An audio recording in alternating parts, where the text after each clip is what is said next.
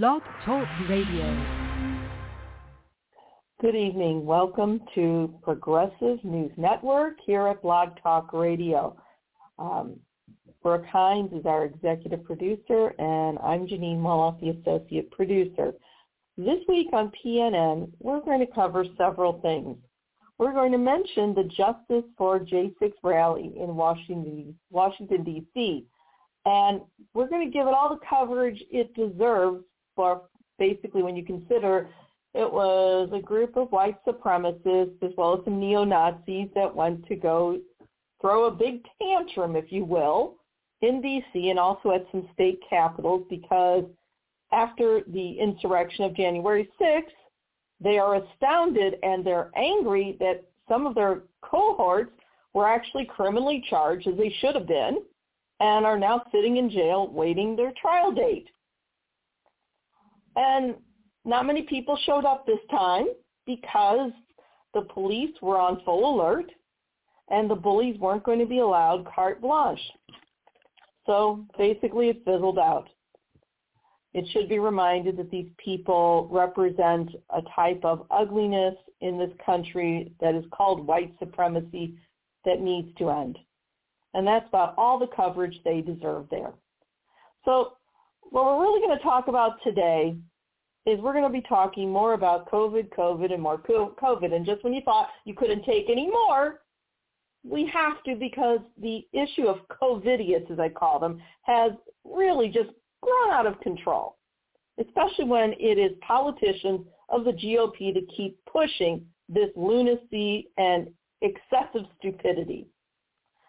So the first thing we're going to talk about in the Justice Report, we're going to discuss the continuing fraudulent legal, well, not so much legal, the fraudulent scientific claims made by GOP governors and attorney generals regarding mask mandates and even vaccines, especially in our public schools.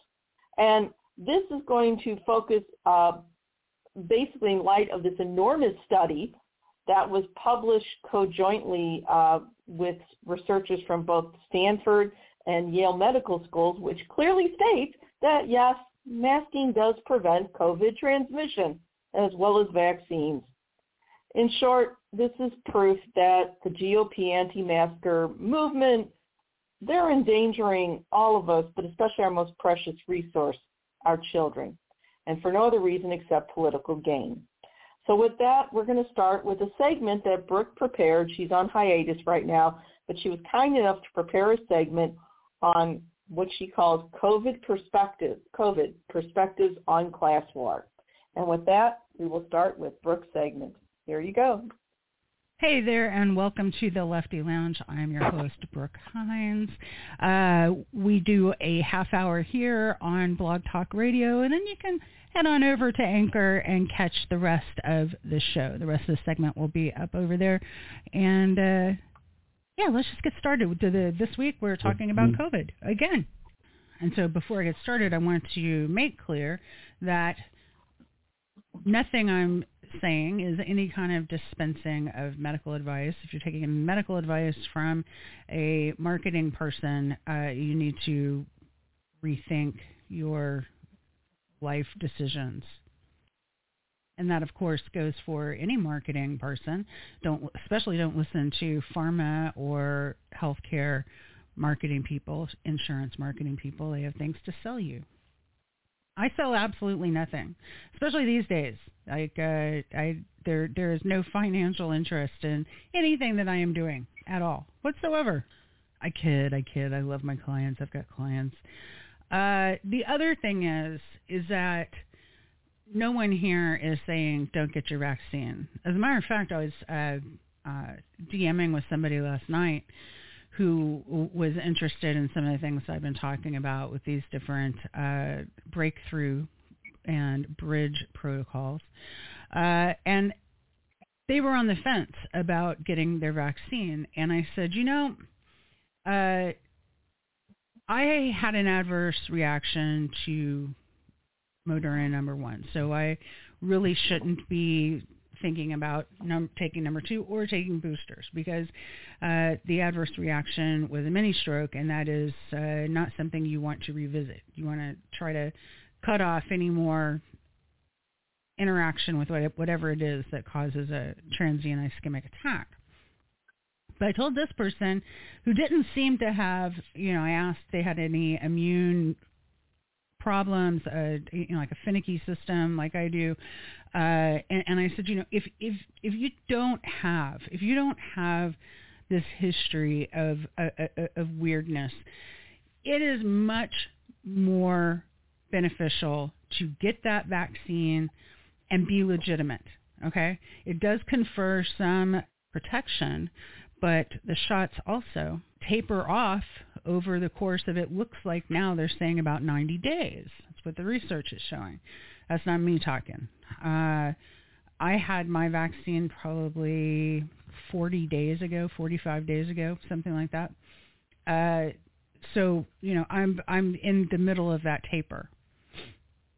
But I think the larger thing here is that uh, going back to the idea of legitimacy, even though we don't have vaccine passports right now, there is definitely an issue of legitimacy. And as somebody who grew up poor and as somebody who had a, a number of life and death struggles in a hospital, you know, where I was a lone woman, you know, trying to get health care without an advocate next to me, I know the problems that come along with being illegitimate.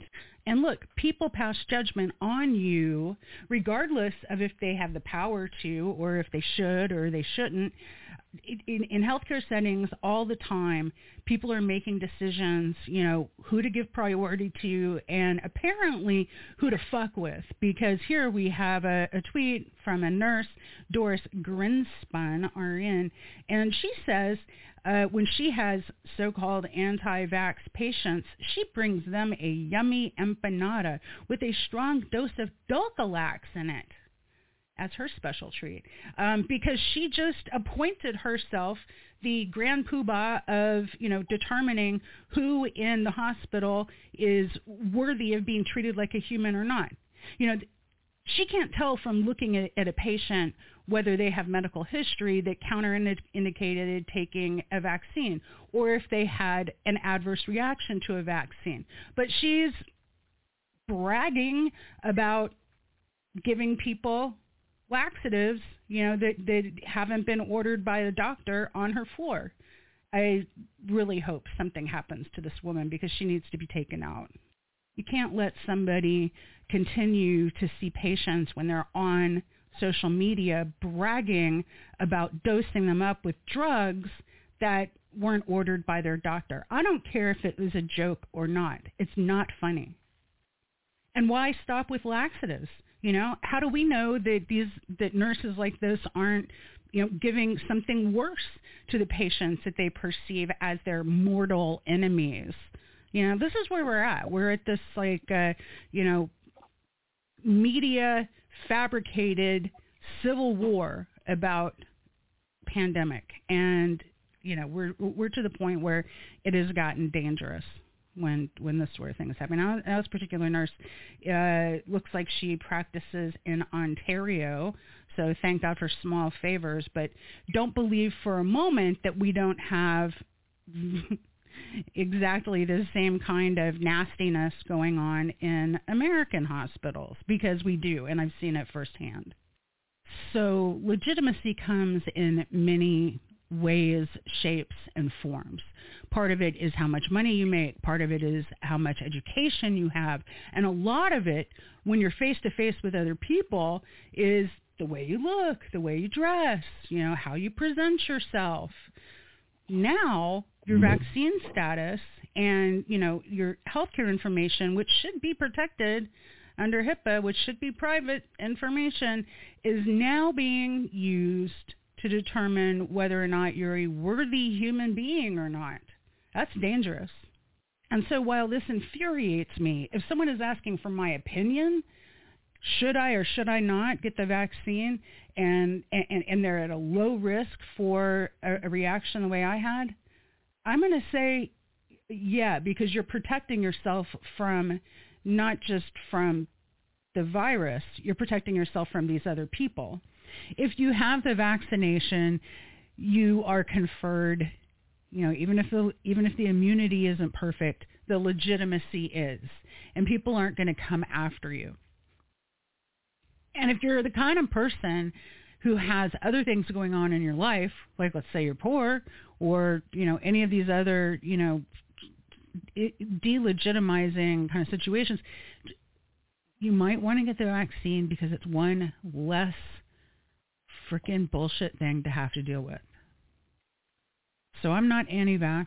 Uh, I, uh, I, I am, however, uh, vaccine aware, and over the years I have had numerous bad reactions to vaccines. It's normal with what uh, with the myalgic encephalomyelitis and fibromyalgia. It is normal for people with this to have uh, multi-system inflammatory response to uh, different kinds of insults, and a, a, vaccine can be perceived by your immune system as an insult. I mean, it's, kind of it's supposed to be perceived as an insult. Anyway, I take a flu vaccine and I'm weak for ten or, or, or sick for ten days. Like like that's the that's the normal thing that that happens to me and it's not just you know sickety sick like you'd be sick with the flu it's this multi-system inflammatory bullshit you know where just it, it, i just have a flare of the normal chronic stuff that i usually have you know so you, i have to factor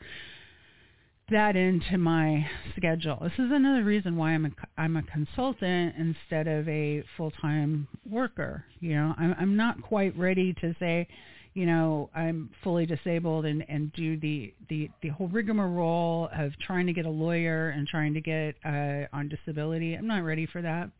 Uh, I can very well take care of my cl- clients and, and, and do really, really good work here but I need to be able to lie down from time to time and I need to be able to to recognize when I'm having a really bad brain fog day versus when I'm not having a bad brain fog day. And to just maybe set aside the problem solving uh, types of projects when you've got the brain fog and the and the deep detail stuff that that re- has no room for uh, for mistakes. Just set that aside until you know the brain fog clears and then you come back to it. That's the kind of thing that you can do on your own as a consultant and those are the kind of things that you don't have control over when you work in an office for someone else. So, you know, this is how I make it work. Uh, also being an at-home person uh, allows me to do a few other things like this podcast that um, that is valuable to me um, whether or not it's valuable to anybody else. It really isn't the point of of me doing it. This is this is absolutely for me. So number one, not dispensing medical advice. Number two, absolutely pro-vaccine for a number of reasons, even some that you might not have thought of. Now, let's continue.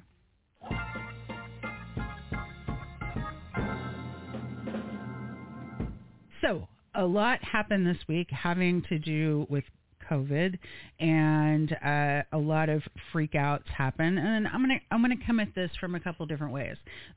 I have some media to share with you, and I have my own personal narrative to share with you. Some stuff that happened this week, and I I have some speculation about how COVID-related research could be very helpful uh, ongoing. So let's get right into it. So this week was the week that the left jumped into COVID discourse uh, with uh, at least one or two feet attached to them. Uh, over on Rokfin, Alex Rubinstein and Mila Gorayev, I think I said it right, uh, at Pro Democracy Pod held a little roundtable with uh, Max Blumenthal of the Gray Zone and Jimmy Dore of Jimmy Dore. And so they were talking about, the episode is called Brainworms and Horse Dewormer with Jimmy Dore and Max Blumenthal. And there was some really important uh, back and forth happening here. So I want to share some of this with you and, and encourage you to go over to Rokfin and check out Pro Democracy Pod. Just in general. Uh, good stuff through and through. I'm going to play the very first bit that Alex says here because I think that that's just as important as some of the other things that are said. So we have a very special episode today. We're going to be talking about an issue that I've kind of uh, avoided for some time. Um, just like not, it wasn't at, at first an issue that I really wanted to stick my neck out on just because it's so controversial. Now notice the language that he uses here. He says he doesn't want to stick his neck out uh, into this particular issue, and that to me suggests when you when you stick your neck out, you're sticking it out for it to be slashed. You know, so there's a recognition here. Everybody recognizes that we're not supposed to be talking about COVID. We can talk about everything in, under the sun, but do not talk about COVID. Do not talk about lockdowns. Definitely don't appear to be an anti-vaxxer. You know the rules. Now, here's Max Blumenthal a little bit later in the discussion talking about how the rules around COVID are playing against all of our strengths on the left and that there might actually be some stuff that we should be talking about. So let's let's uh, hear what Max has to say. What, what the FDA is trying to do and what these left liberal blue check marks are trying to do is reframe the class war as a culture war so that we'll all be scared to take this on because we'll be portrayed as redneck Trump supporting Neanderthal chuds. Yeah, and so don't think for a second that uh, in in my own calculus, as I was debating how to speak up about this, that I wasn't cognizant that there were there are plenty of uh, blue check and blue wave liberals who uh, would love to put me in the same basket, the basket of deplorables, with the other redneck Trump supporting Neanderthal chuds. Mean, that's just that's just the way it is. And so Max Blumenthal here has done some homework, and he has decided to come out with him and Jimmy and talk about what's been going on with the whole big ivermectin controversy. So the FDA went out and demonized ivermectin.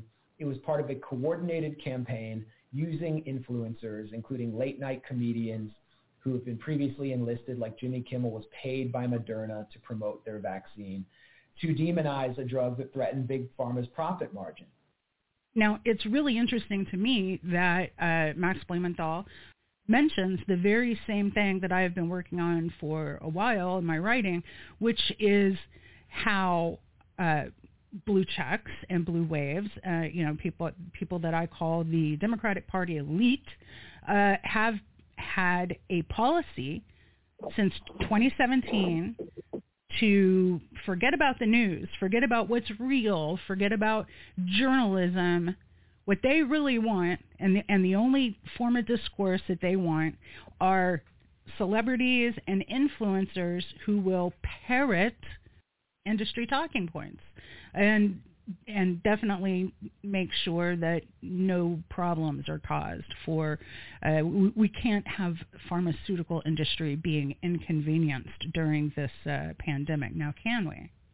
Now i'm just suggesting that the left should stay closer to uh, uh political and policy decisions that empower people to afford health care, that empower people to make decisions for themselves, and that empower people to uh, have the most freedom to move about as possible. So if you're on the left and you are cheering for, let's say, uh, mandates and vaccine passports and that type of thing, you might want to recheck your math there because these are not left values.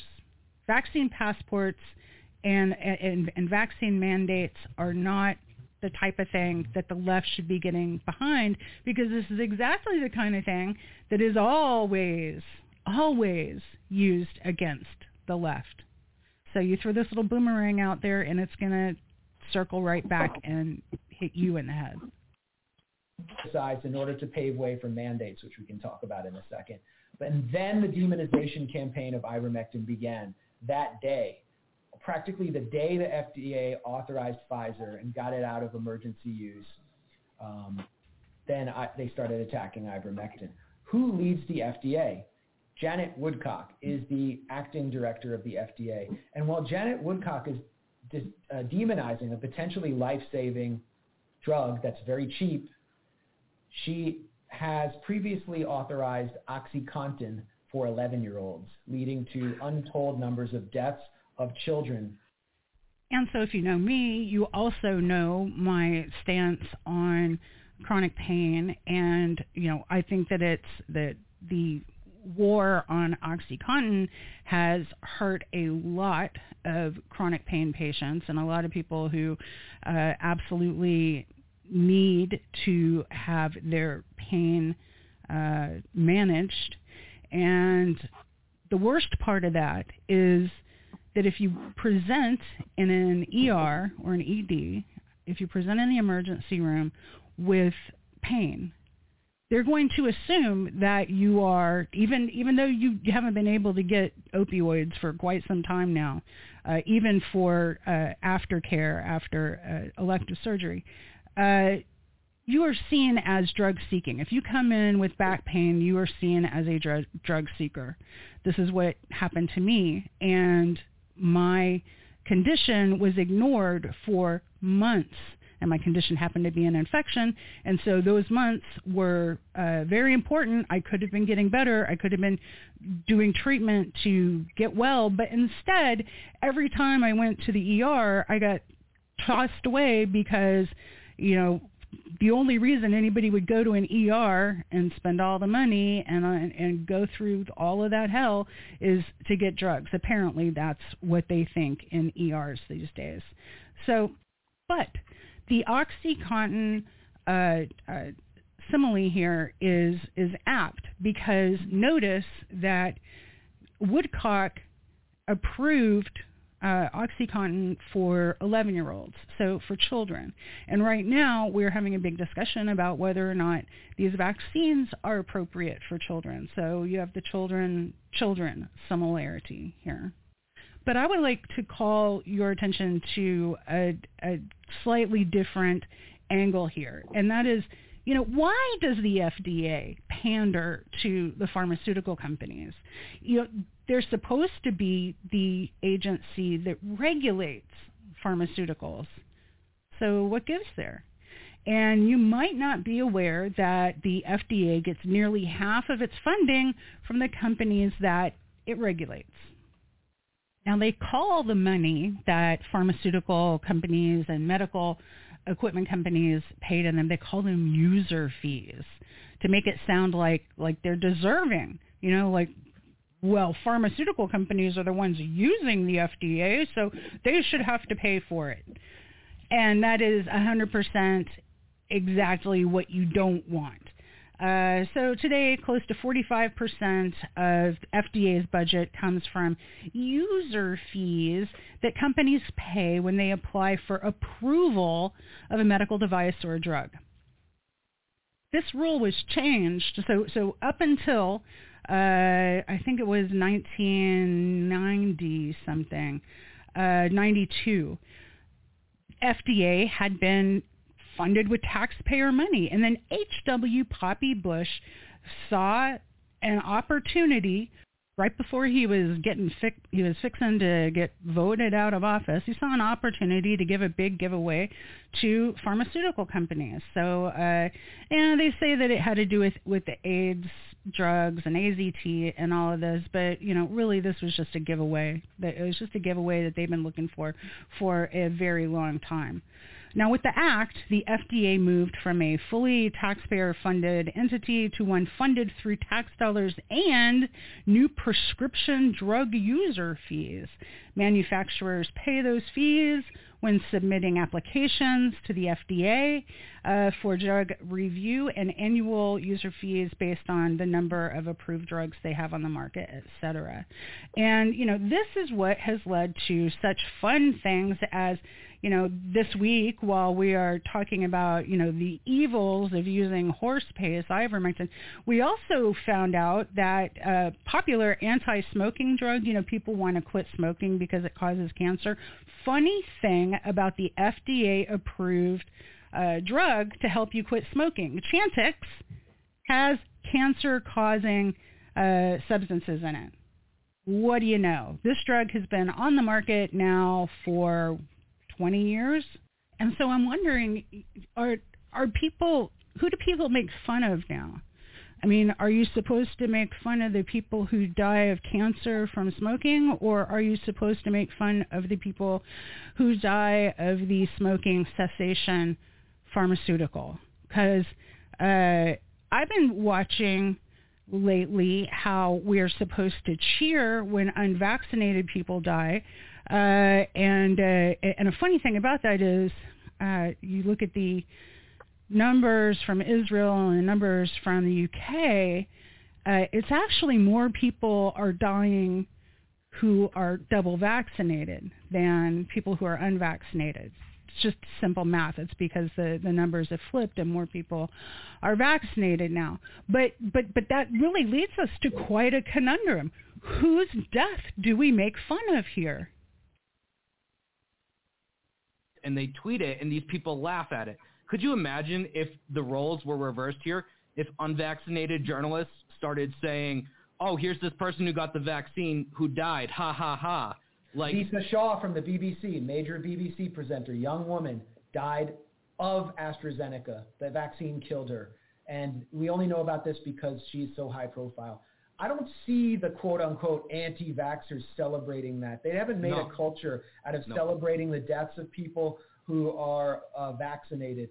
But the vaccinated uh, uh, new normals, the branch Covidians, they have made an identity out of being vaccinated and consider those who have resisted the jab to be ideological opponents who they want to eliminate in genocidal fashion. And they're being reinforced at the highest level.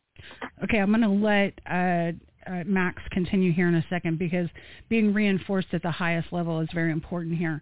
But uh, uh what he says about about there being a genocidal, you know, kind of uh, urge here is is spot on because you see this every single day on social media and you're starting to I'm sure like I am, you're probably starting to see it from people that are within your social group.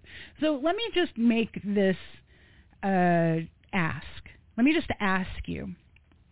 If in the coming weeks someone should die uh, who is unvaccinated, why don't you do this?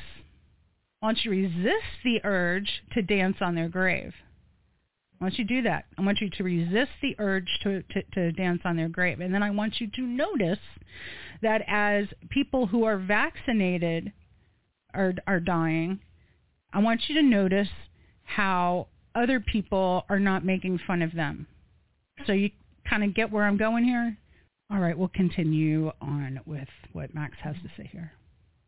With the Washington Post, Ruth Marcus publishing a call for the murder, the mass murder of unvaccinated people by denying them medical care. And a doctor who is VP of acquisitions at In-Q-Tel, the venture capital arm of the CIA, is quoted in that column calling mass murder triage. So you have genocidal calls in mainstream media and then this entire class of blue check marks celebrating the deaths of people simply because they oppose the official ideology. They're just gleefully celebrating it all the time. But I don't see that from the other side. I see no. voting. I see fear. Now listen to Jimmy Dore responding in kind to what uh, Max Blumenthal had to say. Not the vax. I am double vaxxed, and I got sick from the vaccine which a lot of people are now presenting like I presented biologically. The, my biological markers were exactly like a, a COVID long hauler, except I never had COVID. I never had COVID. So, uh, so that's the that's what. By the way, so when I talked about this on Twitter, I was the first one I saw say anything about it. Like, hey, it's it's been a month since my second jab, and I'm still sick as a dog. Is anybody else going through this? People started saying I was lying and calling me an anti-vaxxer. I said. Now, this is the same thing that happened to me as I've been telling my story. You know, you get these uh, blue wave types of people who like to respond like, I'd like to believe you. Or, uh, I'm so sure that's exactly what happened. You know, when I say that I had a mini stroke uh, after taking Moderna, you know, they act as if you can't have a, a, a, any reality that falls outside of their narrative. But guess what? Reality doesn't give a shit what they think. It doesn't give a shit what you think. And uh, people are getting sick from uh, from COVID who actually have been vaccinated. And listen to what Jimmy's saying here too. He presents as a long haul COVID patient, even though he never had COVID, but he had the jabs, both of them. Now, this is the way people with ME, CFS, fibro, always present our our inflammation markers, the the deep down into the details inflammation markers, they are always at the levels where long haul COVID people are at. This is why I didn't think it was a very good idea for me to get the vax in the first place, but I was bullied. Let's let Jimmy continue here. I just told you I got the goddamn vax. How could you be saying I'm and and so people wanted me to shut up about it. That people would literally admit it. Hey, you shouldn't talk about it because it'll discourage other people to get it. Hey, that's not how science works. Science doesn't work by suppressing data. That's not how you get a better vaccine. That's not how you get better treatments. That's not how science works. They're being exactly like the thing they claim to be opposing. They're being anti-intellectual, anti-science, and employing cognitive dissonance. That's exactly what Democratic voters and everybody who reads mainstream news is doing when it comes to COVID-19. Now, the sad part about this is the people getting caught in the crossfire.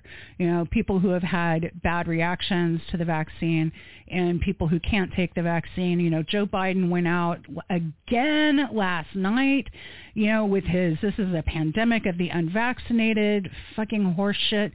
And all that is doing is turning up animosity between imagined groups of people in the U.S not actual groups of people. He wants, what, what Joe Biden is asking you to do is to drum up some more hatred for the redneck, Trump-loving Neanderthal chuds.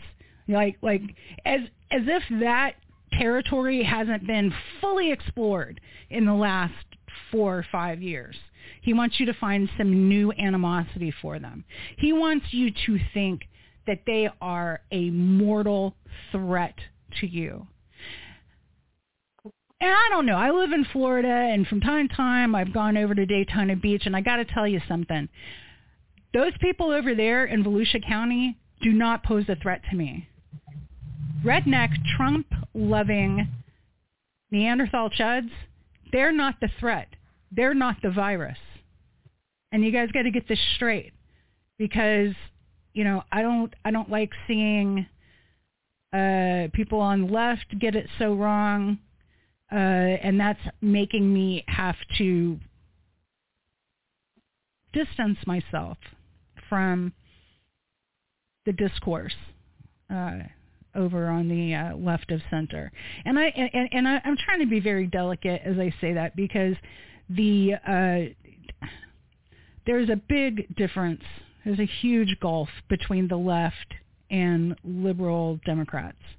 Uh, there's a big gulf between the left and social Democrats. Uh, so, you know, as as a lefty over here, uh, all I can do is shake my head and, you know, hope that hope that the people who are grave dancing right now today, dancing on the graves of, you know, some poor person who died because they assumed they had the wrong political stripe. Uh, I, all all you can do is help that they're not try to hope that they're not next because nothing makes you next quite like dancing on someone's grave, for instance. Okay, I'm gonna I'm gonna uh, round this out with some numbers for you. So the NHS, uh, the public health care system in England and in the UK, uh, reports that, and they do the same kind of COVID reporting that, that we do every week, and they have uh, of the deaths of the deaths in England, 63.5% were fully vaccinated. 7% just seven were partially vaccinated and 27.4% were unvaccinated. By far the lion's share of people who died died with both vaccinations. And then the numbers break down even further. So if you look at the hospitalized uh, data, uh, more people who are unvaccinated are hospitalized. It's 50% to about 37.4 percent that are fully vaccinated. And then when you look at cases, if you're just looking at cases and not hospitalization, uh, that's where the unvaccinated just really takes off, and you've got 43.4% of unvaccinated cases. Uh, and then fully vaccinated, 26.5%, and partially vaccinated, 20.4%. So at least according to who is dying, it's not so much a pandemic of the unvaccinated. According to who is dying, it's all of our pandemics. So, you know, maybe maybe try to take that into account as we uh, continue on this week. So I'm going to go ahead and leave it here for Blog Talk Radio. Uh, head on over to Anchor to catch the lefty the rest of this uh, segment over at the Lefty Lounge, and uh, we'll see you again next week. Okay, so we are back now. This is Jeanine, and we're going to go on with the rest of the of the program. Again, you can catch the rest of Brook's broadcast at the Lefty Lounge. Now, here at Blog Talk Radio, I want to emphasize that we welcome different perspectives. And I obviously have a different perspective than Brooks regarding the vaccinated versus unvaccinated. Um, when she quoted the National Health Service in England that approximately just now 65% of those who died from COVID were in the hospital were among the vaccinated. You know, once again, that may have been the statistic, but understand this. The protection you get from vaccines, especially for COVID, is also time dependent. Quite a few of those people may very well have vaccinated too late, in which case then they, their bodies weren't able to build up the necessary immunity. Um, I would never um, criticize someone like Brook who has a legitimate medical exemption. Never. But when we're talking about anti-vax and anti-mask policies and people that pursue them, what we're really talking about are those that people that don't have that medical exemption. They're just throwing a big tantrum. Uh, my medical circumstance is a bit different. I've never smoked, but I have chronic obstructive pulmonary disorder. It is serious. It is a chronic lung disorder. And the fact is, I have been virtually a prisoner, even though I'm vaccinated, because once again, I'm particularly vulnerable to this virus. So today's today's uh, stories, we're going to be talking again about COVID, and we're going to be talking about how some of the Republican politicians, actually the entire GOP, have politicized this. And again, I want to emphasize that personally, I believe in science. And I also believe in science that's reported by actual scientists and physicians, not by hack comedians like Jimmy Dore. All right? When you take a statistic out of context, you can make it say pretty much whatever you want it to say. But as somebody, as a speech language pathologist in a previous life, I have basically a pre-med background, though I'm not a physician.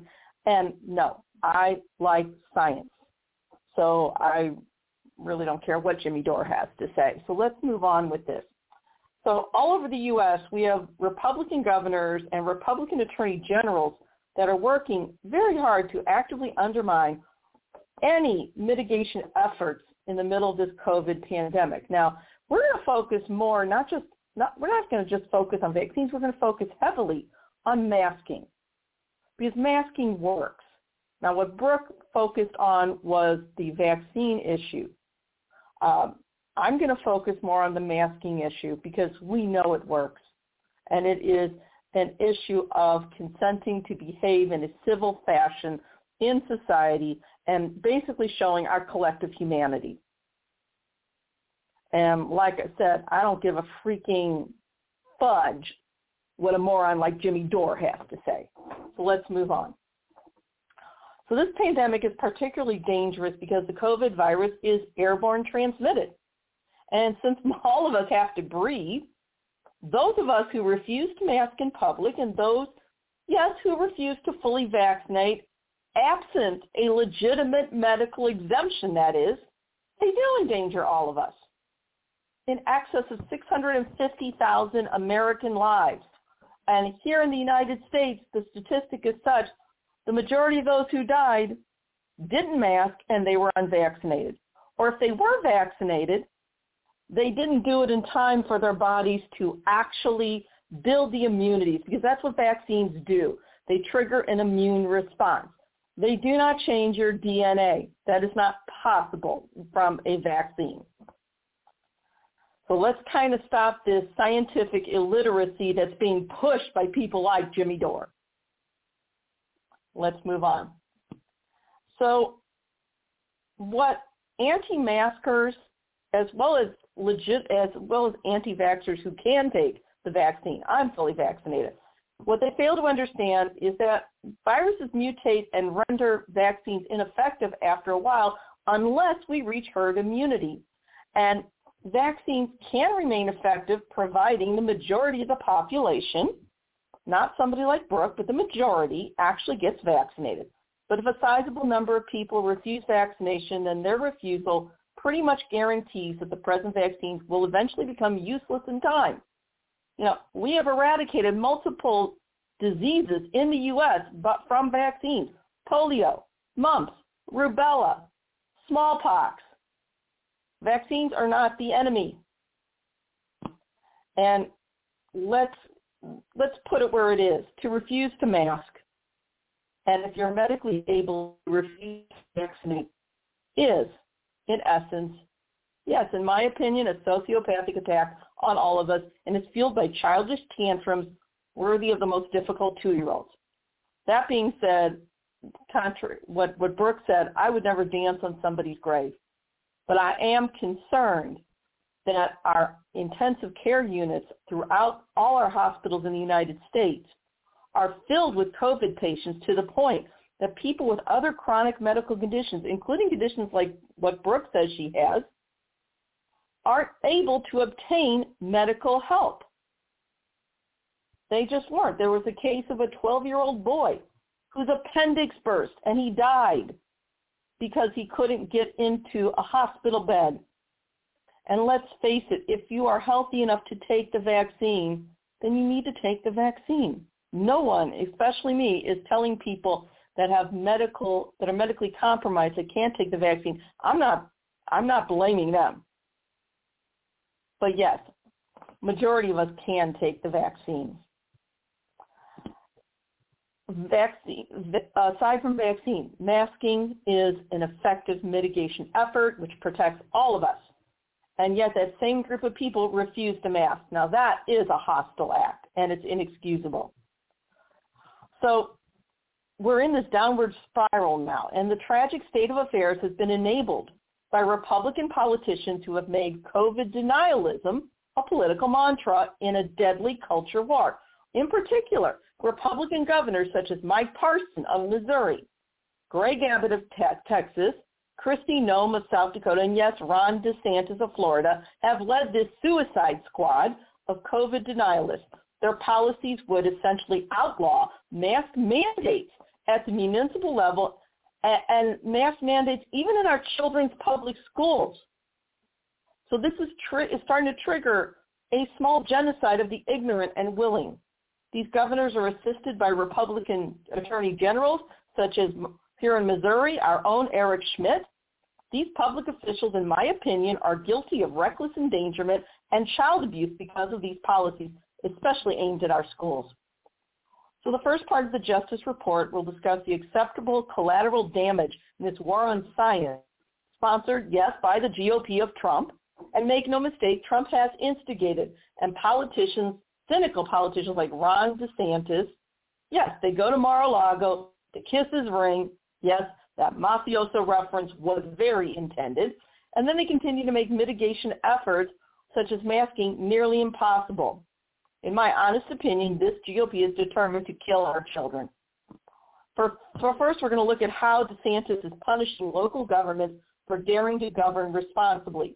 Then we'll look at the case of Ray DeMonia, who died from heart disease before he could access a hospital bed because unvaccinated COVID patients have flooded our medical system. And these are people that most likely could take the vaccine, but refuse to and other people, other innocents are dying now. Then we'll look at this issue from a nurse's perspective. The second part of the Justice Report will deal with, deal with a new study conducted by, in conjunction with the Stanford and Yale Medical Schools involving some 350,000 patients, which concluded that yes, masking does prevent COVID transmission. The third segment will deal with the Missouri Attorney General Eric Schmitt and his chaotic quest to deny all public schools right, the right to implement and maintain mask mandates. Schmitt, it should be mentioned, is running for Senator Roy Blunt's U.S. Senate seat and is feeding that red meat of COVID denial and the accompanying culture war to increase his chances. In my honest opinion, his quest is all a cynical move for more power and nothing else. His actual platform is filled with platitudes, slogans, and culture war references and no substantive issues. Apparently, this allegedly pro-life candidate only cares about the survival of a zygote and is willing to sacrifice our children and their families in his push for power. Not only is Schmitt wrong on the science, he's wrong on the law as well. So first thing, from the Tampa Bay Times, DeSantis, aka, um, and, and I'm sorry, from the Tampa Bay Times, uh, DeSantis and the Florida Attorney General are pushing more lunacy this time in the form of $5,000 fines to Florida municipal governments. Now, this was written by Lawrence Mower in the um, Tampa Bay Times. The headline is DeSantis threatens millions in fines for cities and counties for vaccine mandates. Again, I'm going to reiterate, as a proud leftist, I would never dance on somebody else's grave. And frankly, I'm irritated that Jimmy Dore would make those accusations because it's counterproductive. But that's what people who don't have any facts or any real argument do. They incite. And that's what Jimmy Dore does on a regular basis, in my opinion. Secondly, I would never demand that somebody with legitimate medical exemption, someone like Brook, for instance, take the vaccine. Instead, I would say you need to mask and test. And that's all they're saying. So all this other nonsense needs to just tone it down. So Tallahassee, Governor DeSantis has made, in my opinion, Typhoid Mary look like a rank amateur. He's going to fine local governments $5,000 for each employee who is required to be vaccinated. And that threatens quite a few cities and counties with millions of dollars in penalties for adopting what he calls, quote, strict vaccine mandates, except they're not mandates. In most instances, the choice is become fully vaccinated and show that you have. And as for the nonsense about vaccine passports, let's be honest here. How, excuse my language, but how in the hell are we supposed to know who is vaccinated and who isn't and how to protect them if we don't have some documentation? And don't you dare, don't any of you dare compare that to the Third Reich. As somebody who is an actual Jew who lost family in the Holocaust, you don't have any right to compare the two. But the fact is most of these local governments are saying either fully vaccinate or mask at all times and test weekly. There is nothing unreasonable in any of that, and it's not dancing on anybody else's grave. So Jimmy Dore needs to basically shut his big pie hole. I'm tired of this just illogical scientific illiteracy. I've had it. Okay?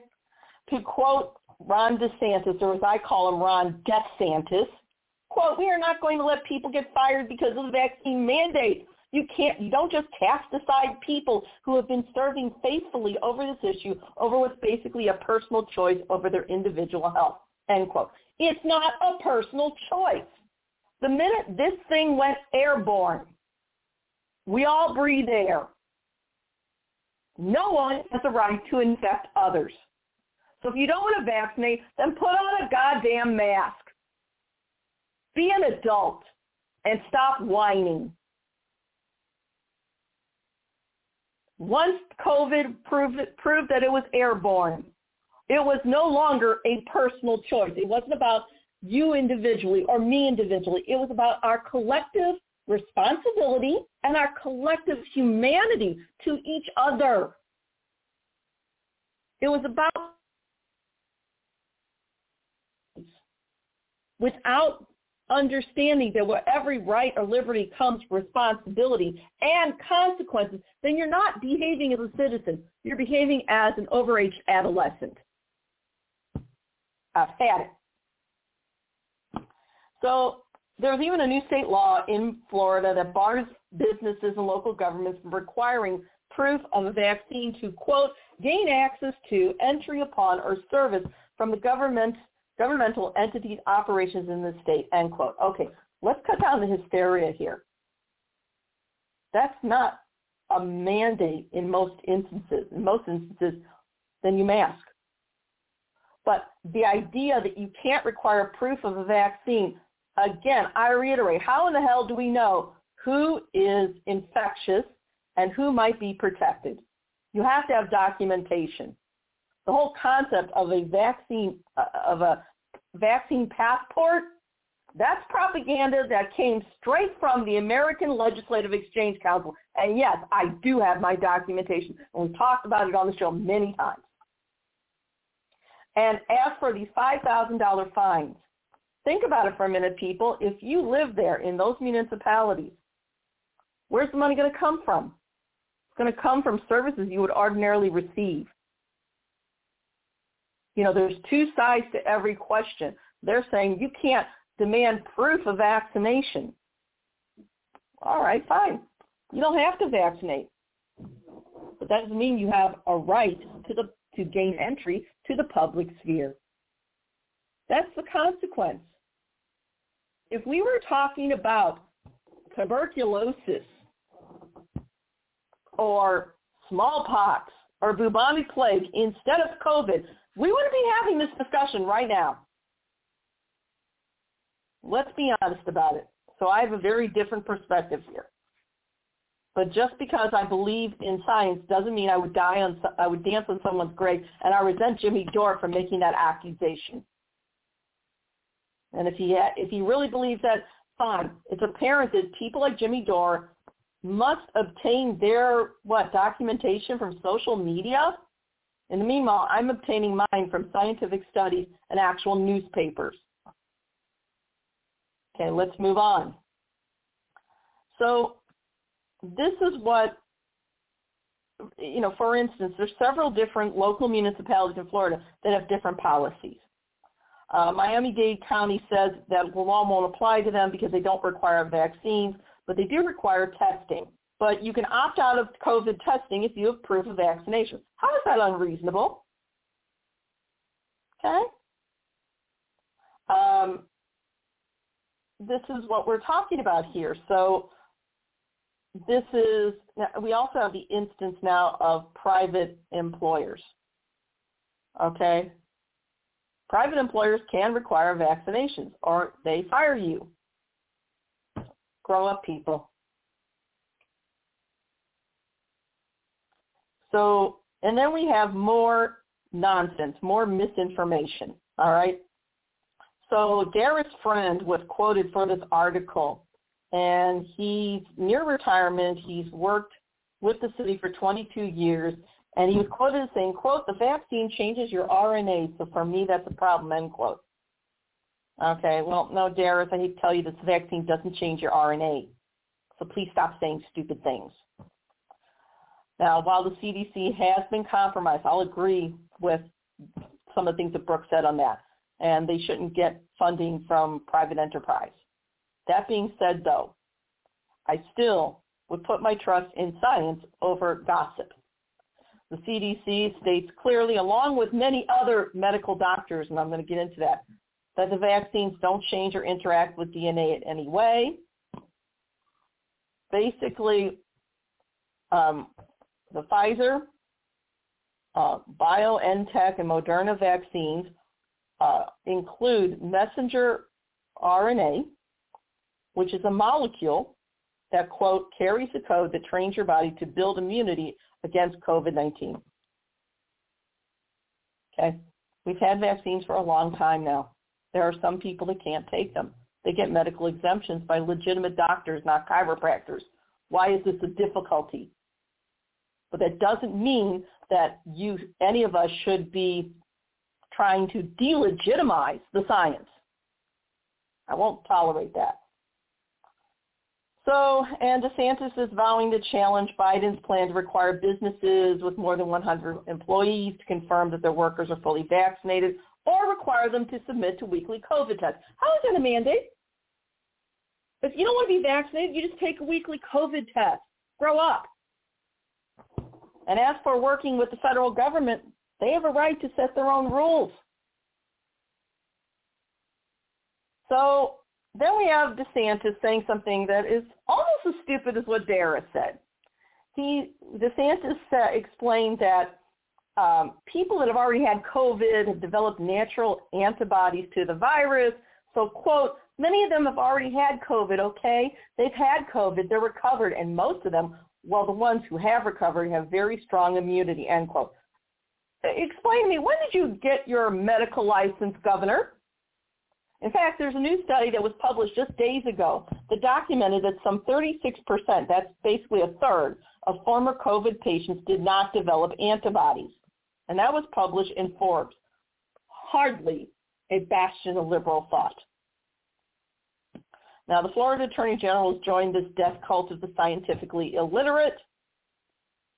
Again, these are culture wars, but they run contrary to actual science.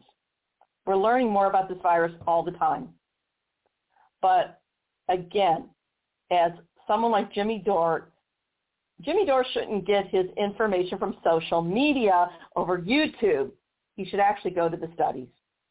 In fact, here's the article that I spoke about that it speaks to the most recent research and it proves that DeSantis is wrong on the automatic immunity that previous COVID patients have, thinking that they all have it. They don't. This, and as I call him, Death Santis is not only wrong on the actual science, he's ethically wrong as he promotes this death cult based on what Dr. King called out as conscientious stupidity. So this was by Bruce Y. Lee, senior contributor. Um, he is a medical professor. The title is 36% of those who had COVID-19 didn't develop antibodies, study says. So the study just published in the journal Emerging Infectious Disease, okay, an actual study, and I've got the, the documentation, has documented that some 36%, as I said before, that had COVID didn't develop the antibodies against COVID in their blood. Okay? Now that study, there was a research team and it was led, the first author was Weimin Liu, MD, and senior author Beatrice Hahn, MD from the University of Pennsylvania. Now it's a small sampling. They checked blood samples from 72 people, hardly a big longitudinal study. I will admit that. And in that study, they found that only 46 of the 72 participants ended up having any detectable antibodies against COVID in their blood samples. All right. But well, they also found some other things. The research team also found that those who didn't develop antibodies were on average 10 years younger than those who did. So younger people are more at risk, it looks like. But I could be wrong. The study also revealed that people with lower viral loads in the respiratory tract were less likely to have antibodies in their blood as well. Now, the, uh, basically, this author, Bruce Lee, admits that a study of 72 participants is hardly a longitudinal study. So he makes some other references, which is actually what people that are legitimate reporters do. There was a larger Israeli study, and it was a publication, eClinical Medicine. They found that 5% of some 698 people, almost 700 people in Israel remained um, what they call seronegative. In other words, after they tested positive for COVID, they actually didn't develop the antibodies. There was another study published in the Journal of Infectious Diseases, again, a real study, found that the rate was even higher, 20% among a group of New Yorkers that, again, had COVID and didn't develop the antibodies. There was also a study from Germany published in the Journal of Clinical Virology that reported some 85% of people that had COVID didn't develop antibodies. So sorry, Jimmy Dore, you're wrong. And Governor DeSantis is wrong too. Now, antibodies aren't the only measure of immune protection against COVID, but that's why we talked about this particular this particular uh, study. Documentation is getting messed up. And this is why the CDC, and not just the CDC, if you don't trust the CDC, quite a few other doctors are really recommending that you get fully vaccinated, including many professors from medical schools. Okay? Let's move on. By the way, Bruce Lee is currently a professor of health policy and management at City University of New York School of Public Health.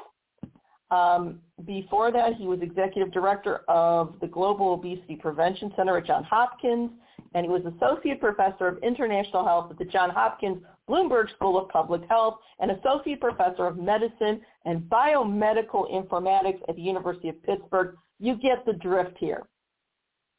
I would say to Jimmy Dore, that crashing sound is the mic dropped. Let's move on. Now let's talk about other people that are being affected, not by people who have legitimate medical exemptions, but by people that just out of stubbornness are refusing to vaccinate. The case of Ray DeMonia. He was turned away from 43 intensive care units that were all at capacity because unvaccinated COVID patients are laying there dying, okay? And while the National Health Service, according to what Brooks said, is saying most of the people that died are fully vaccinated, that's not the case here in the U.S., and it's not the case anywhere else in the world that I know of. And the story was written by Scott Neuman. And, you know, Ray DeMonia, yes, he was 73. He died some 200 miles away from an intensive care unit. Um, again, the hospitals were full and you know his obituary, obituary reads, "quote Due to COVID-19, CRMC emergency staff contacted 43 hospitals in three states in search of a cardiac ICU bed and finally located one in Meridian, Mississippi." In honor of Ray, please get vaccinated if you have not in an effort to free up resources for non-COVID related emergencies, the obituary reads. He would not want any other family to go through what his did. Okay, this is for people who can take the vaccine, and most people can. It is not intended for people that have, again, legitimate medical exemption diagnosed by a legitimate doctor. Okay?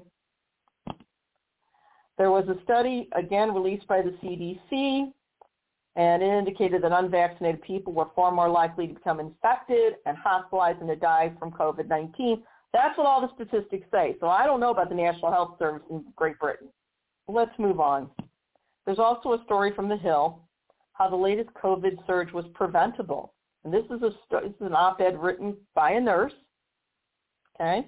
Nashville nurse on the latest COVID-19 surge. It is so much worse this time, end quote, by Lexi Lonis. So this Nashville nurse wrote an op-ed in Scientific American, and she detailed her experience as a nurse in the middle of this pandemic to quote the nurse, quote, it is so much worse this time. We all have so much less to give.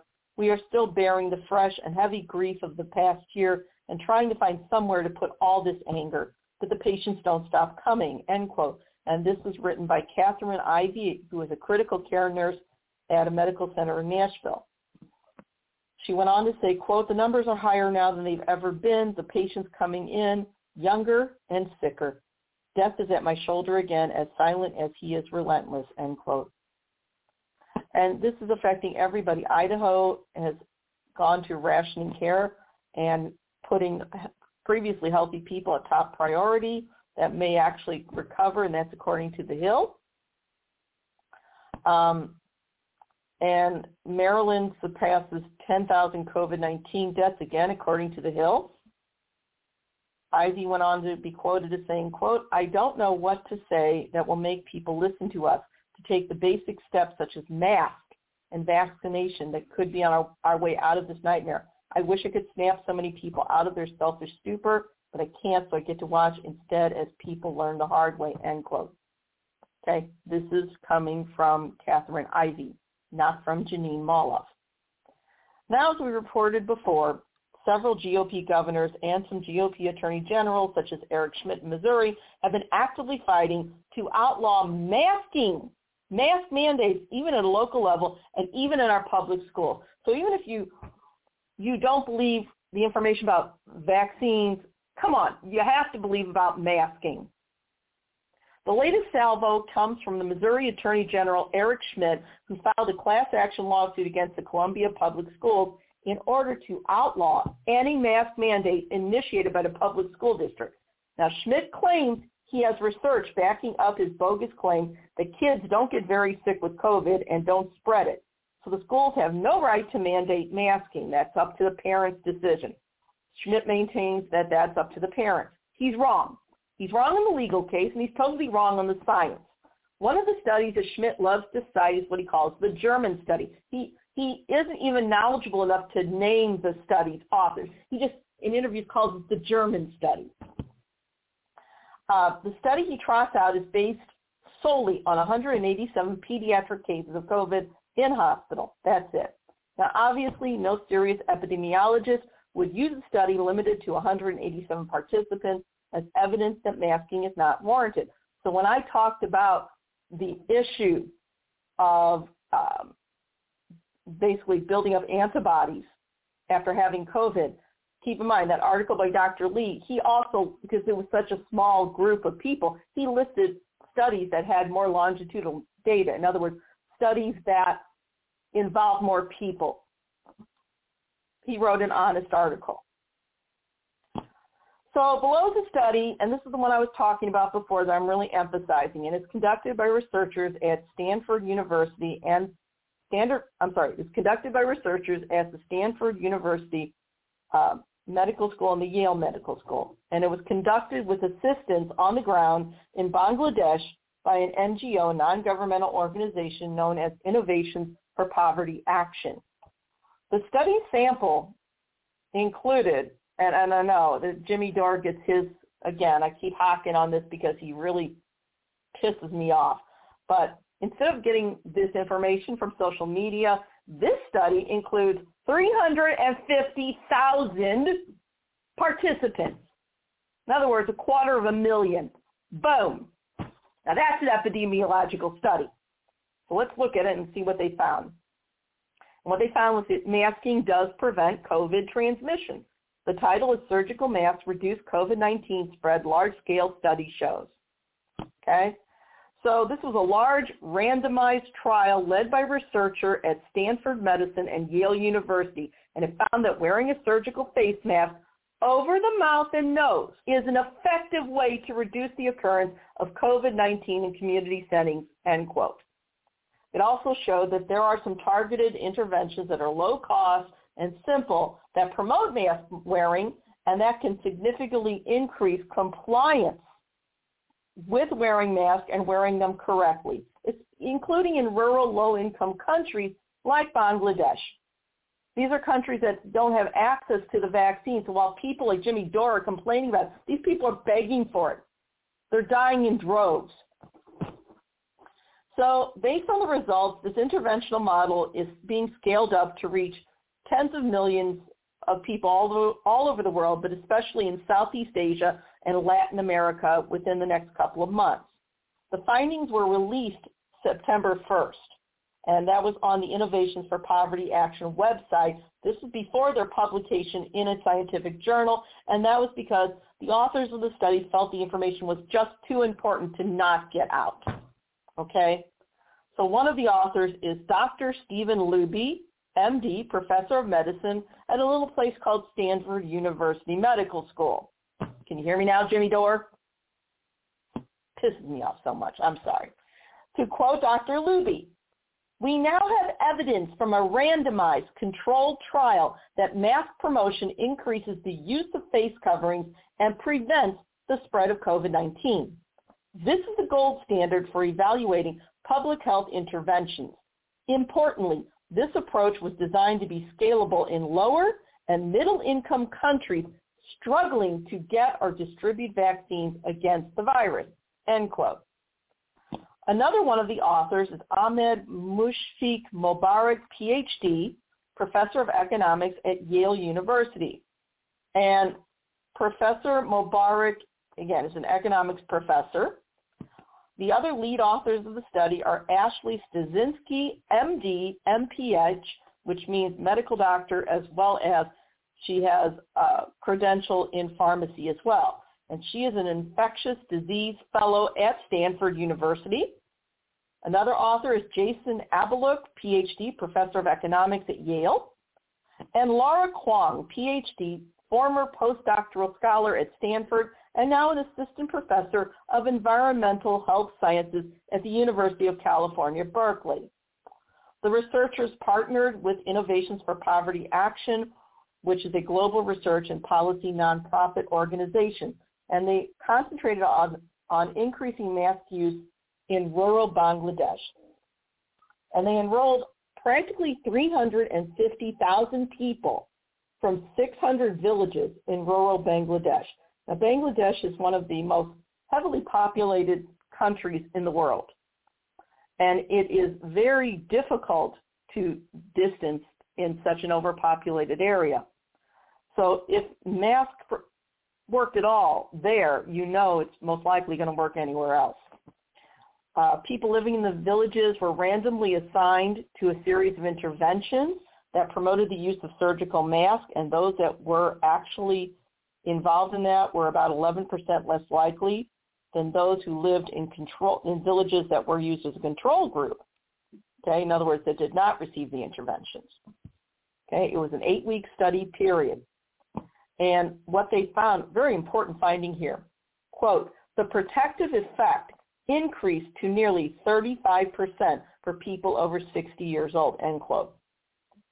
So you know, there were earlier jokes. Let's talk about jokes. There were earlier jokes about COVID being a boomer remover. Where was the decency there? So some of the things they did in this study as interventions, they provided free masks. Again, Bangladesh is a very poor nation. You have to understand this. So they provided free masks. That's one.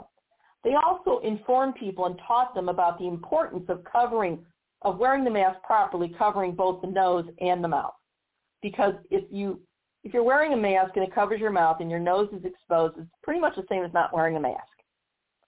They also taught people and reminded them in person when they were unmasked in public and provided free masks again.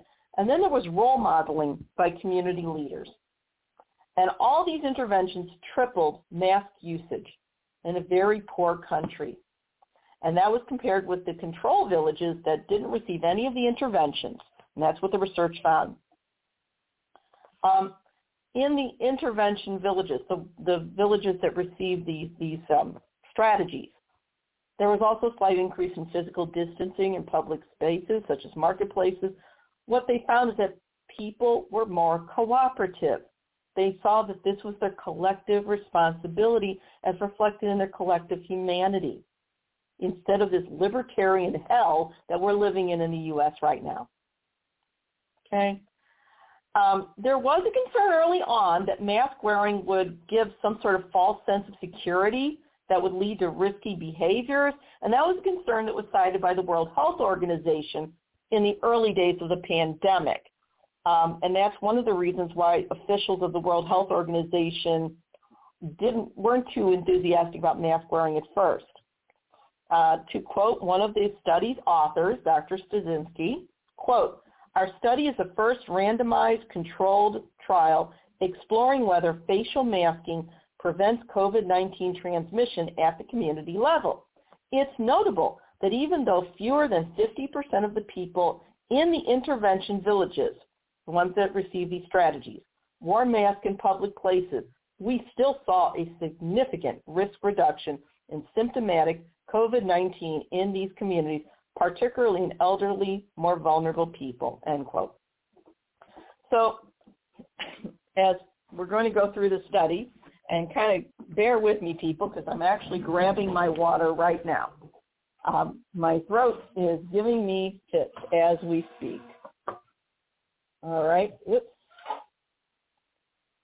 Sorry, people. I, I hate to do this. All right, so back to the show. Oh, asthma's so delightful. It really is. But as I'm talking this much, it's longer than my normal show, so I have to do this. Okay. That's the sound of oops, my water. So let's move on. So as predicted, some of the other findings were that, yes, uh, surgical masks were more effective, you know, than cloth masks. And that is in, align- in alignment with lab tests that were also conducted. But cloth masks did reduce the overall possibility of experiencing symptoms of respiratory illness associated with COVID. Keep in mind, Bangladesh is a very densely populated country in South Asia. And the authors of the study chose Bangladesh for multiple reasons. And these are the reasons. Quote, one, mask promotion is considered vital in countries where physical distancing can be difficult. Bangladesh, it's almost impossible to physically distance. You know, picture um, some of these villages as being more heavily populated than Manhattan on steroids. The second reason, too, Innovations for Poverty Action, Bangladesh had already established a research framework in the country. So they were already set up and ready to go. And reason three, quote, many local partners were eager to support a randomized controlled trial of masking. This was a proper scientific study, people. It was not the opinion of a, war- a washed out comic like Jimmy Dore using what YouTube for his research. Researcher Kwong was quoted as saying, quote, we saw an opportunity to better understand the effect of masks, which can be a very important way for people in low resource areas to protect themselves while they wait for vaccines. So we co- collaborated with behavioral scientists, economists, public health experts, and religious figures to design ways to promote mask, unit, mask use at a community level. Okay. There is a growing body of scientific evidence that shows that yes, wearing masks reduces the spread of the virus. And this is nothing new wearing a mask has been the accepted medical protocol for any airborne pathogen for decades now. What is the problem, people? Other than immaturity and selfishness. Okay? But these people in this very crowded country, many of them uneducated in their villages, they cooperated. Now, part of it was because the leaders were behaving responsibly too. And that is a very important thing. So they had notable Bangladeshi figures, including the prime minister, as well as um, a leading religious leader, an imam, and a star cricket player. You understand, you have to understand, cricket to them in that part of the world is like the top football player here in the U.S. They had, in other words, role models behaving in responsible ways, setting the example as opposed to people like Ron DeSantis and here in Missouri, Eric Schmitt, cynically manipulating people to do things that, yes, are destructive to themselves and others so they can gain political political ground. That's unethical. These these important Bangladeshi figures that were well respected in multiple venues, whether it's sports, politics, and religion, they all provided information. They all explained why wearing a mask is important. And they also really asked people, implored them that if you're appearing in public without mask, to remind somebody politely, please put on a mask. You're not just doing it for yourself, you're doing it for the people you love. Why is this so hard to understand? And then community leaders modeled mask wearing. So I challenge someone like Jimmy Dore, why is this difficult? Now the villages were chosen by the NGO Innovations for Poverty Action Bangladesh, and they paired 600 villages countrywide, and they based it on population size and density, geographic location, and any available COVID-19 data. And for each of the 300 pairs of villages, I'm just reading straight from this now, quote, one was randomly assigned to receive the intervention, while the other served as control and received no intervention. So in other words, some of the villages received these strategies, others did not. They just remained the same because that's how you actually design a proper study. And again, the total number of study participants was slightly under 350,000 people. Specifically, it was 342,126 people in total. Um, of that number of study participants, 178,288 people were in the intervention group that received the strategies and the mask, and 163,838 people were in the control group that did not receive the mask or the interventions or the strategies. Okay? This went on for eight weeks. But they also saw that because these public figures set a positive example, other things that need to happen, such as physical distancing, everybody working together, everyone behaving like responsible adults, the risk of me sounding condescending, it worked. It just worked, people to quote, um, and they found that the protective effect, especially of surgical masks, was even more important for older people. So if you love your parents, they're older, or your grandparents, you just do this. Uh, those aged 50 to 60 were 23% less likely to develop COVID if they wore a surgical mask, and those over 60 were 35% less likely. From the infectious disease specialist Styczynski, you know, an actual doctor, to quote, this is statistically significant and we believe probably a low estimate of the effectiveness of surgical masks in community settings. The fact that the study, okay, so end quote. So she also went on to say the fact that the study was conducted at a time when the rate of transmit, uh, I'm skipping ahead here, okay, my mistake. This was an area where the rate of transmission was fairly low. Um, and she said, quote, if mask wearing rates were higher, we would expect to see an even bigger impact on transmission. That is according to Dr. Luby. So if these statistics sound low, it's because there wasn't a lot of COVID transmission to begin with. And that's probably because Bangladesh is fairly isolated. There aren't a whole lot of outsiders that travel there. Um, Dr. Luby, who is the professor of medicine at Stanford University, was quoted as saying, quote, unfortunately, much of the conversation around masking in the United States is not evidence-based. Our study provides strong evidence that mask wearing can interrupt the transmission of COVID-19, of SARS-CoV-2. It also suggests that filtration efficiency is important. This includes the fit of the mask, tight fit in other words, as well as the materials from which it is made. A cloth mask is certainly better than nothing, but now might be a good time to consider upgrading to a surgical mask, end quote. This piece was written by Krista Conger, who is a science writer in the Office of Communications.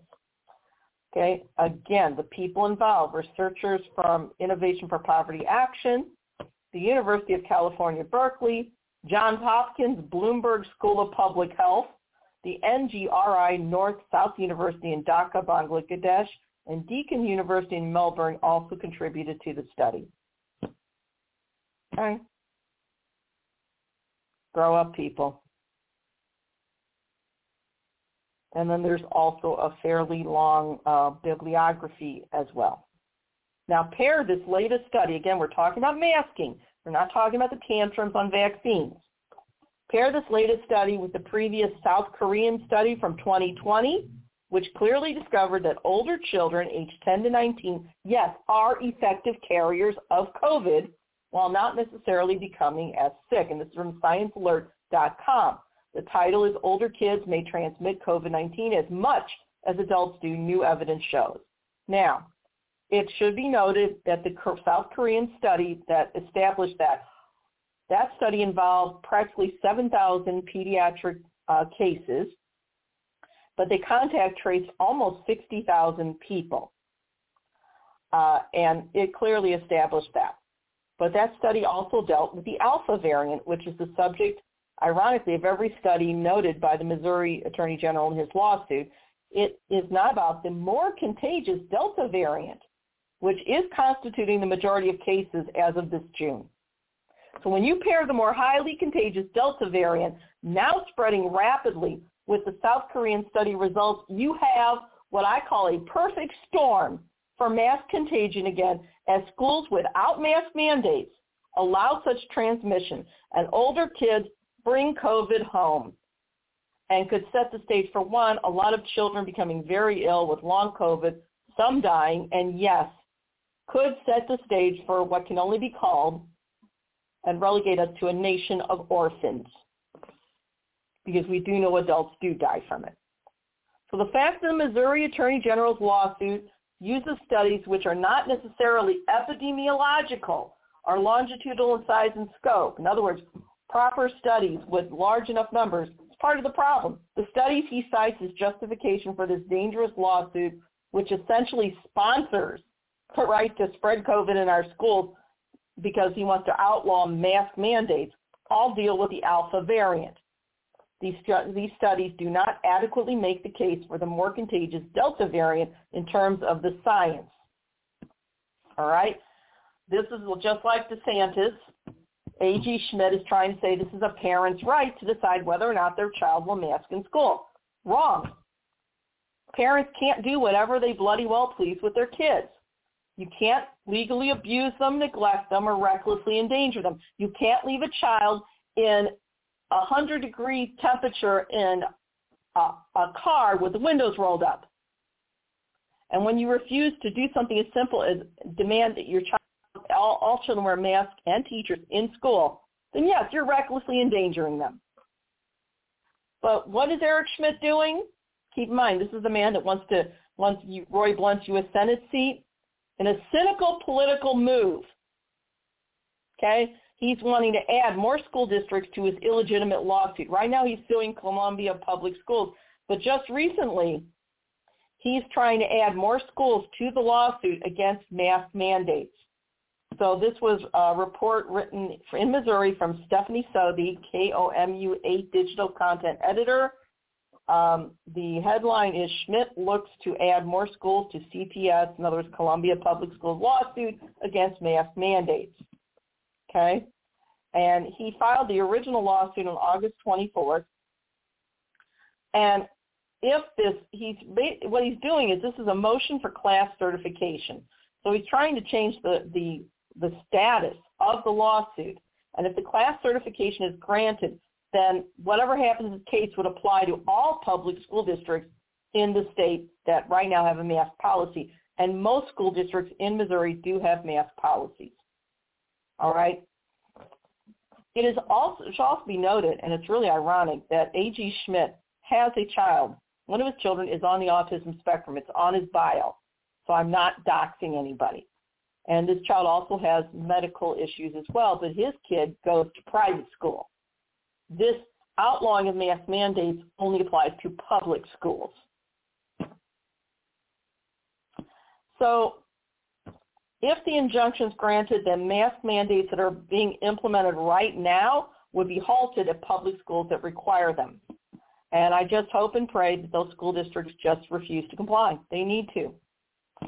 To quote from from A.G. Schmitt. Quote, forcing children to wear masks in school all day flies in the face of science and could hinder crucial development by eliminating facial cues and expressions. This is in his news release. We filed this case because we fundamentally don't believe in forced masking rather than parents and families should have the power to make decisions on masks based on science and facts. We plan to, con- aggress- we plan to continue to aggressively litigate this case moving forward. End quote. Well, there's several problems with that statement. First of all, uh, I have a classmate who runs a school for the hearing impaired. And when they had to mask or wear face shields, this was a concern because these kids speech read. They used face shields then that you could see through, or they use. They also create a mask that have um, a clear piece that you can see the mouth, and it's still a mask that covers the nose and, and mouth. That's all. So that's nonsense. And and those type of masks are available for sale actually. As for parents making the individual decision, no. Once again, when you're in a public setting, it's not just about your kid or you, it's about other people's children as well. Not to mention the fact that the U.S. Department of Education is correct. Outlawing mask mandates would create an Office of Civil Rights, an OCR legitimate complaint because it would step on the rights of disabled and medically fragile children to attend school safely. And the last time I checked, the AG's wrong that federal law supersedes state law. But he's going ahead with it. And why is he doing it? Because he knows that the GOP of Trump, yes, a lot of them are ignorant, and this is a big FU to anyone who believes in science. Okay. As a progressive, I'm not dancing on anyone's grave, but these GOPer, GOPers are. The CDC recommends universal indoor masking for all students age 2 and older, as well as staff, teachers, and visitors to K through 12 schools, no matter what their vaccination status is. So people need to get over themselves. Okay? The lawsuit that Schmitt is pushing has three counts, including that, quote, mandates are unreasonable, arbitrary, and capricious, and that the mask mandate is unlawful as to school children, end quote. He loves that phrase, arbitrary and capricious. But it's also in constitutional language as well. And he's trying to push this probably at a federal level. That's why he's doing this in part as well. This is dirty work. Why anybody would want to risk anyone's child is beyond me. But that's a special kind of evil. We're not talking about adults. We're talking about kids now. The fact is, the federal law is clear. Nobody has the right to infect others, period. Once this virus went airborne, it changed everything, period. You have to remember, there are a lot of laws in the books now that say that, for instance, if you have HIV, if you have AIDS, and you have unprotected sex and you don't inform your partner ahead of time, yes, you can be criminally charged. But unlike something like AIDS, which is sexually transmitted or bloodborne, you can choose not to have unprotected sex. You cannot choose not to breathe. This is airborne. It changes things. So let's talk about this in conclusion. I would love to just shout in Jimmy Dore's face. I, I don't want to hear his ignorant mouth. He's wrong. The science is now here. A large, epidemiological study, three, almost 350,000 participants. Masking and vaccination worked to reduce COVID-19 transmission, period. And especially masking. And we have the majority of Republicans that are working to encourage risky behaviors that, yes, lead to mass death. You know, before they were coming for workers because big business didn't want to lose a single penny of profit. They didn't care if workers' lives were put in jeopardy if people just died. Keep in mind, this isn't about the few, the small minority of people that have legitimate medical exemptions and can't take the vaccine. If you can't take the vaccine, then just mask already. Show some consideration. Nobody's asking you to put your life on the line, but most people can say, take the vaccine safely. In fact, the epidemiological studies have shown that 90 was it the majority of people that take the vaccine do not have serious medical consequences from it. They just don't. But I'm one of those medically fragile people. All right, so let, let's be honest here. We know it works. And yet we have the majority of Republicans working against us. So they were coming from the workers. Keep in mind, over 650,000 fellow Americans have died in the eight, past 18 months, more than more people than actually died during the Civil War. So before they came for the workers, but now they're coming for our kids. We have Republican governors and Republican attorney generals that are attacking the rights of individual townships and public school districts to enact mask and vaccine mandates, and all in the name of alleged liberties. I don't care what Jimmy Dore has to say, and I know I'm hocking on that a lot because that man infuriates me. No one has a right to infect others in the public sphere. No one. Governor DeSantis and Missouri Attorney General Eric Schmitt both have cynically declared that parents alone can do what they will to their children, even if such behavior effectively constitutes neglect, abuse, or in this case, reckless endangerment. That that legal argument has no merit, none. There is a case, Jacobson v. Massachusetts from 1905 that says, yes, states have the right to demand vaccine mandates, especially in public schools. Grow up. And it was actually uh, supported by the Supreme Court. It was decided in the Supreme Court, and recently the SCOTUS said, yes, we will keep doing that. Look, when you enter into the public sphere, yes, you have rights, but you also have a responsibility to others. And these adamant anti-vaxxers who don't have legitimate medical needs, and anti-maskers especially, throwing this huge tantrum in a culture war, they're not demonstrating citizenship. They're demonstrating never-ending adolescence. And they're doing so based on a collective level of scientific illiteracy, which has been encouraged and elevated by a Republican Party offering their voters nothing else but hate, culture wars, and yes, a death, death cult. These anti-vaxxers and anti-maskers are not only endangering their own children, but everyone else's. We have not seen this level of ignorance since the Salem witch trials, and this ignorance is dangerous. To quote Dr. King from many years ago, quote, nothing in the world is more dangerous than sincere ignorance and conscientious stupidity, end quote. Dr. King's right.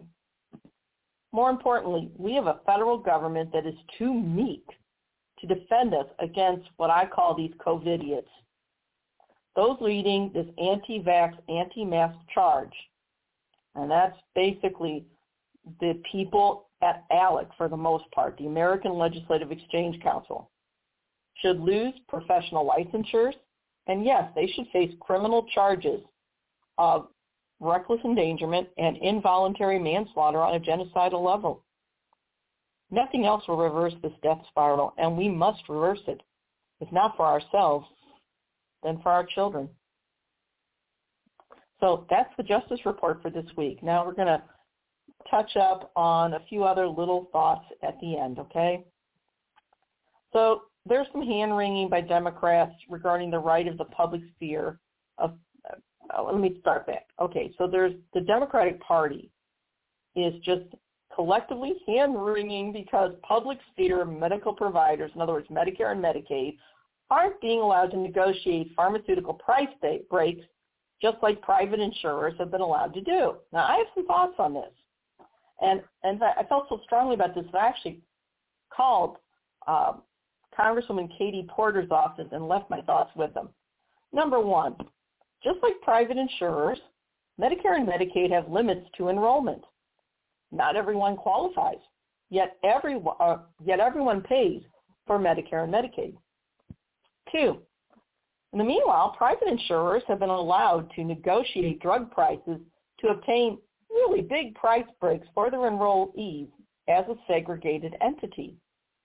Three, meanwhile, the public sphere, Medicare and Medicaid, and again, it's the public sphere, they haven't been allowed the same right to negotiate drug prices for those same price breaks, even though every American pays for these programs. And four, this legal discrepancy, in my opinion, has created a type of medical pharmaceutical apartheid with public providers, in other words, Medicare and Medicaid, at a distinct disadvantage, even as they represent already financially disadvantaged populations. This discrepancy represents a highly discriminatory situation which was caused by the U.S. Congress, as Congress has the right to regulate commerce. And five, even though Congress created this discriminatory situation, they're also at fault. This is a situation which has to be litigated, as I say, see it, a civil rights violation. Congress, with its stubborn refusal to grant the public sphere medical providers the same rights as private medical providers, has violated the basic premise which rule of law stands for, namely equitable treatment for all parties. So not only is this a discrepancy, not only is this discrepancy between public and private providers a civil rights violation, it's also a violation, I think, of the Commerce Clause in terms of its equitable application. That's what I think. Now we've got about 18 minutes left. So I'm going to borrow something that I use on the Environmental Justice Report as well. And I encourage you to tune in, actually. And we have this where we say it's either environmental heroes, zeros, or villains. So today, we're talking about political heroes, zeros, and villains. And for today, the political villains are the white supremacists of the GOP. The rally this past Saturday.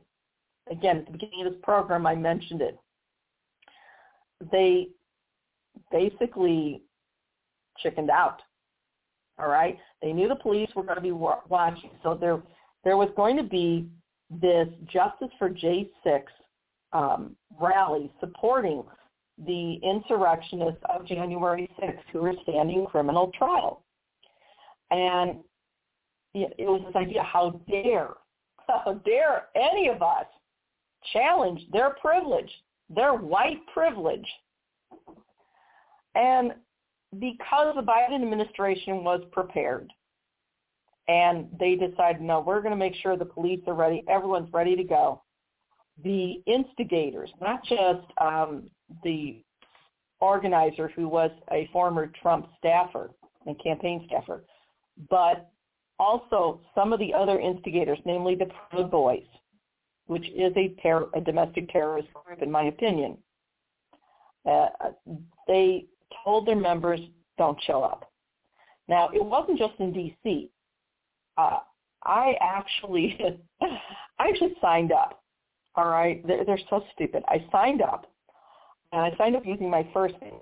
Not my first name and I was able to obtain access to everywhere there was going to be a CIS rally, and there were in several states, including here in Missouri.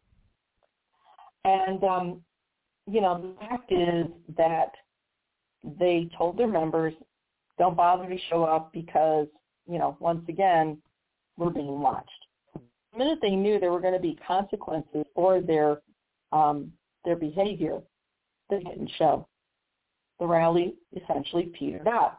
But keep in mind, there was chatter on, well, I think now it's not called 4chan anymore, I think it's called 8chan now, but there was chatter on a lot of social media where they were planning um, acts of harassment and violence against racial and religious minorities all over the country. D.C., in my opinion, was the distraction, while these domestic terrorists attacked people of color, and religious minorities. These aren't just white supremacists. These are neo-Nazis. Make no mistake about it. So that's all the coverage that these white supremacist neo-Nazis deserve right now, at least until their criminal trials. But we need to keep an eye on them.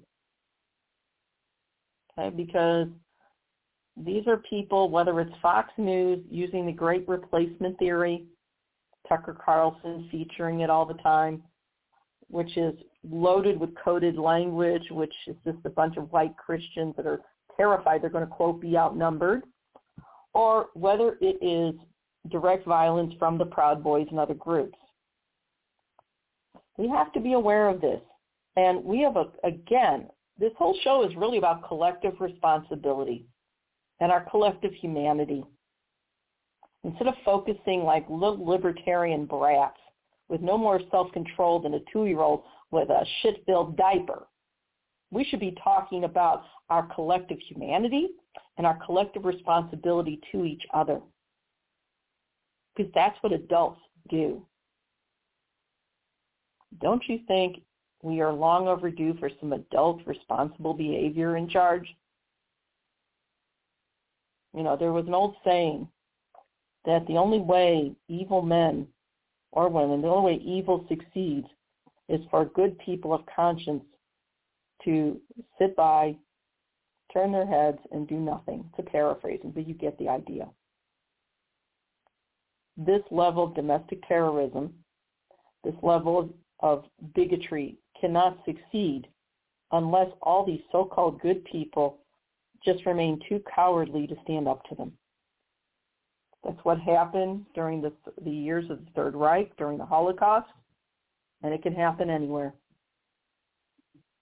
You, we cannot continue to be implicit, to be complicit with this level of evil. Okay, it didn't start with Donald Trump. He merely was the circus uh, barker that uh, took advantage of it. It's always been there. And we have to decide, you know, in the past, we have not been that shining city on the hill. Far from it. And the only way we'll get there is if we have everybody working together to create a society where everyone has equal rights. And I do mean everyone. Because that's the only way we're going to become that shining city on the hill. The question is, do we have the moral courage to do the right thing? That's our show for tonight. Um, good night and God bless.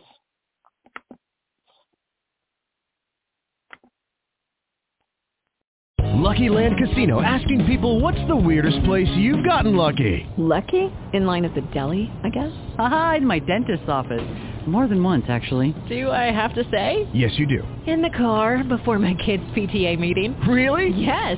Excuse me, what's the weirdest place you've gotten lucky? I never win and tell. Well, there you have it. You can get lucky anywhere playing at LuckyLandSlots.com. Play for free right now. Are you feeling lucky? No purchase necessary. Void where prohibited by law. 18 plus. Terms and conditions apply. See website for details.